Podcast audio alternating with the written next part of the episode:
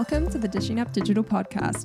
I'm your host, Ellen, a former 9 to 5 escapee turned six figure business owner. This is your place to learn everything there is to know about building your dream life and career as a social media manager. Whether you're just starting out and feeling lost and confused, or you want to take your current business to the next level and double your income, this is the podcast for you. Social media is such a powerful platform, and it's enabled me to book out my services and smash the six figure milestone with only 3,000 Instagram followers. So grab a cup of tea, coffee, a glass of rose with me, and let's turn those dreams into a reality.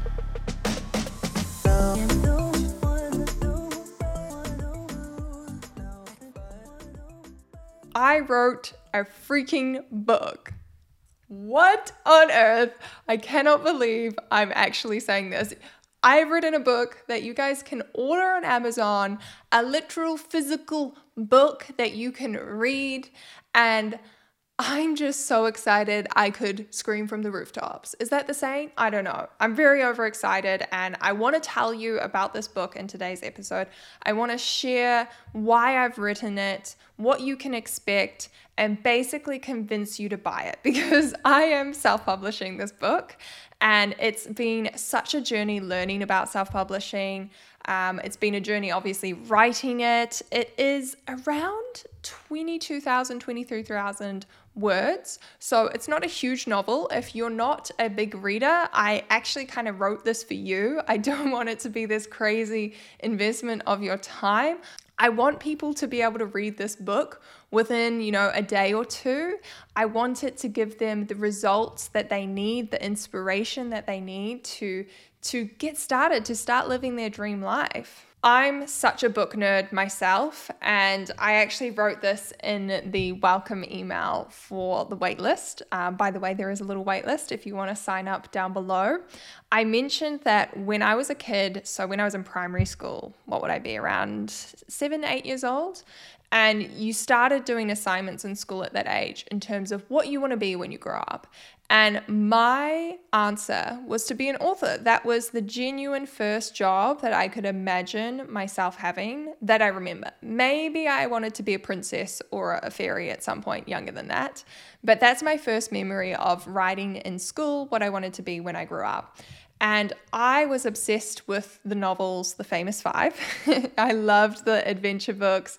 And I just thought, how cool that you can grow up and write stories to help people, to entertain people.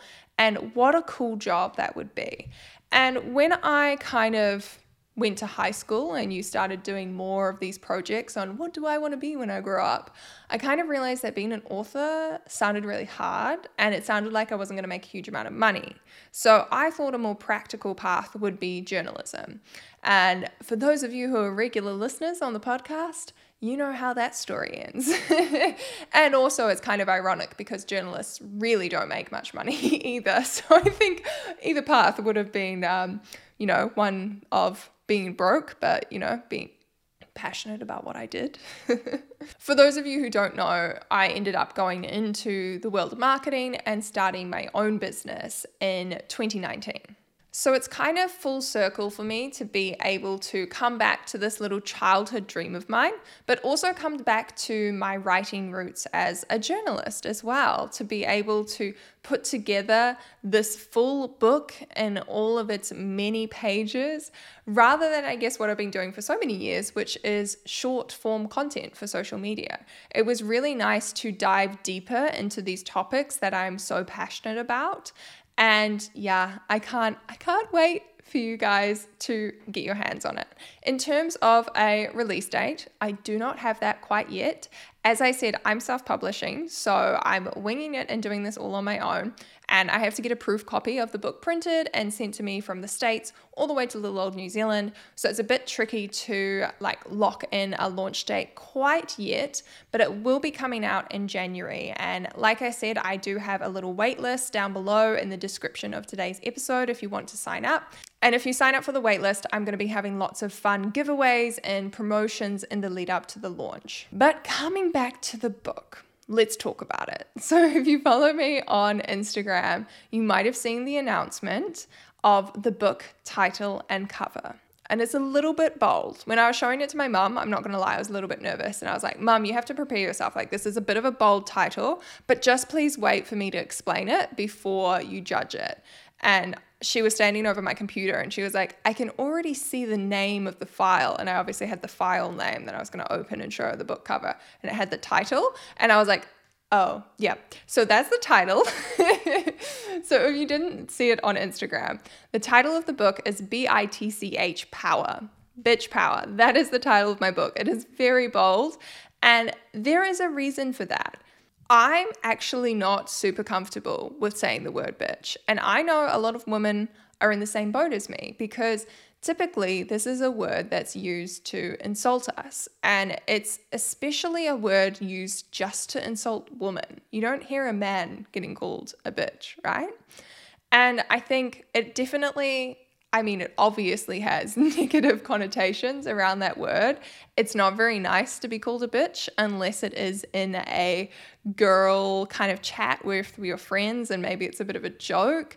But I really wanted to take this word and transform it into something powerful, something that can help guide you through this world because. I spent a lot of time researching for this book, and when you look at the statistics around women in business, we are lagging behind.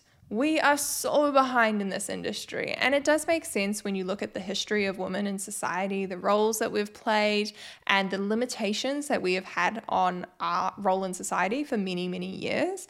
But I just feel like there's so much more we can be doing to see more powerful women in, in roles of power in the world. I want to see more female CEOs and I want to see more women starting their own business. And that was really the motivation behind this book. Especially being a female business owner myself, I have been through situations with sexist clients, with people that question me because of my gender, because of my age. It is something that really does happen. And I was telling someone I know about this book very early on, back in, in March, and they, they were a male, and they said to me, is, is it really that much of an issue though? Like, are people really that sexist? Like, and it was funny because this particular person has two daughters who are amazing women and very strong willed and also run their own businesses. So I guess in his world, he had the most up, utmost respect for, for women and women in business because he had seen it firsthand in his daughters. But the reality is, not everybody is like that not everybody sees a woman as a leader, as a CEO.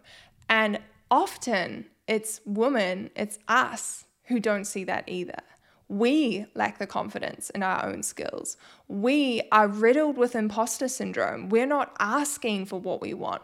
We're not demanding those pay rises or those promotions. We're not going out there and starting those businesses because we're just too scared to take the risk. And funnily enough, when I was writing this book, I got stuck in the research phase for quite a few months. The idea and the title and the concept first came to me in I, I want to say January or February. That was when I did a session with a book coach and really started thinking about it. I always thought that I would research this book for maybe a month and then be ready to like smash it out and write it all.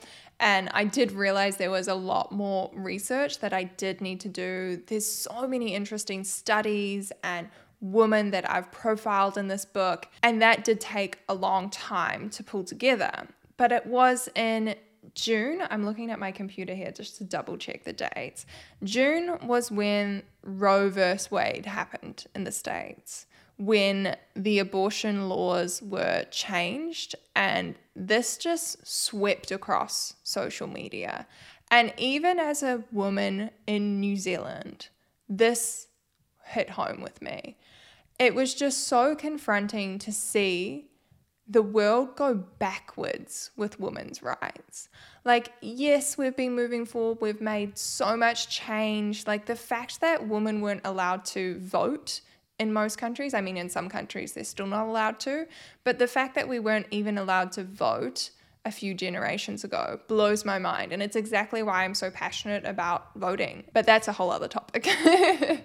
and basically, when this came out, I was like, wow, this is just a sign that I need to push through and start writing this book because it's needed. We need more women in powerful positions, not just in business, but also in government, to prevent things like this, to prevent the undoing of all of the progress that we have made. To me, it really was the proof that we're not equal, that we are no way even close to equality.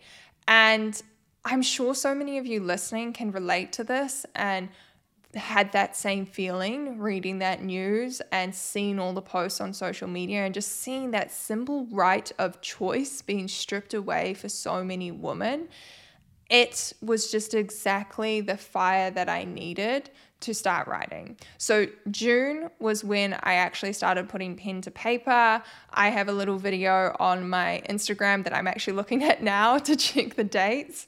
And it's a video of me printing out all of the research. So, that was the process. I spent literally almost six months researching on and off. The motivation came and went. And then I printed all of my research out and started sifting through it all and organizing it into my categories, my sections, and my chapters and outlining everything.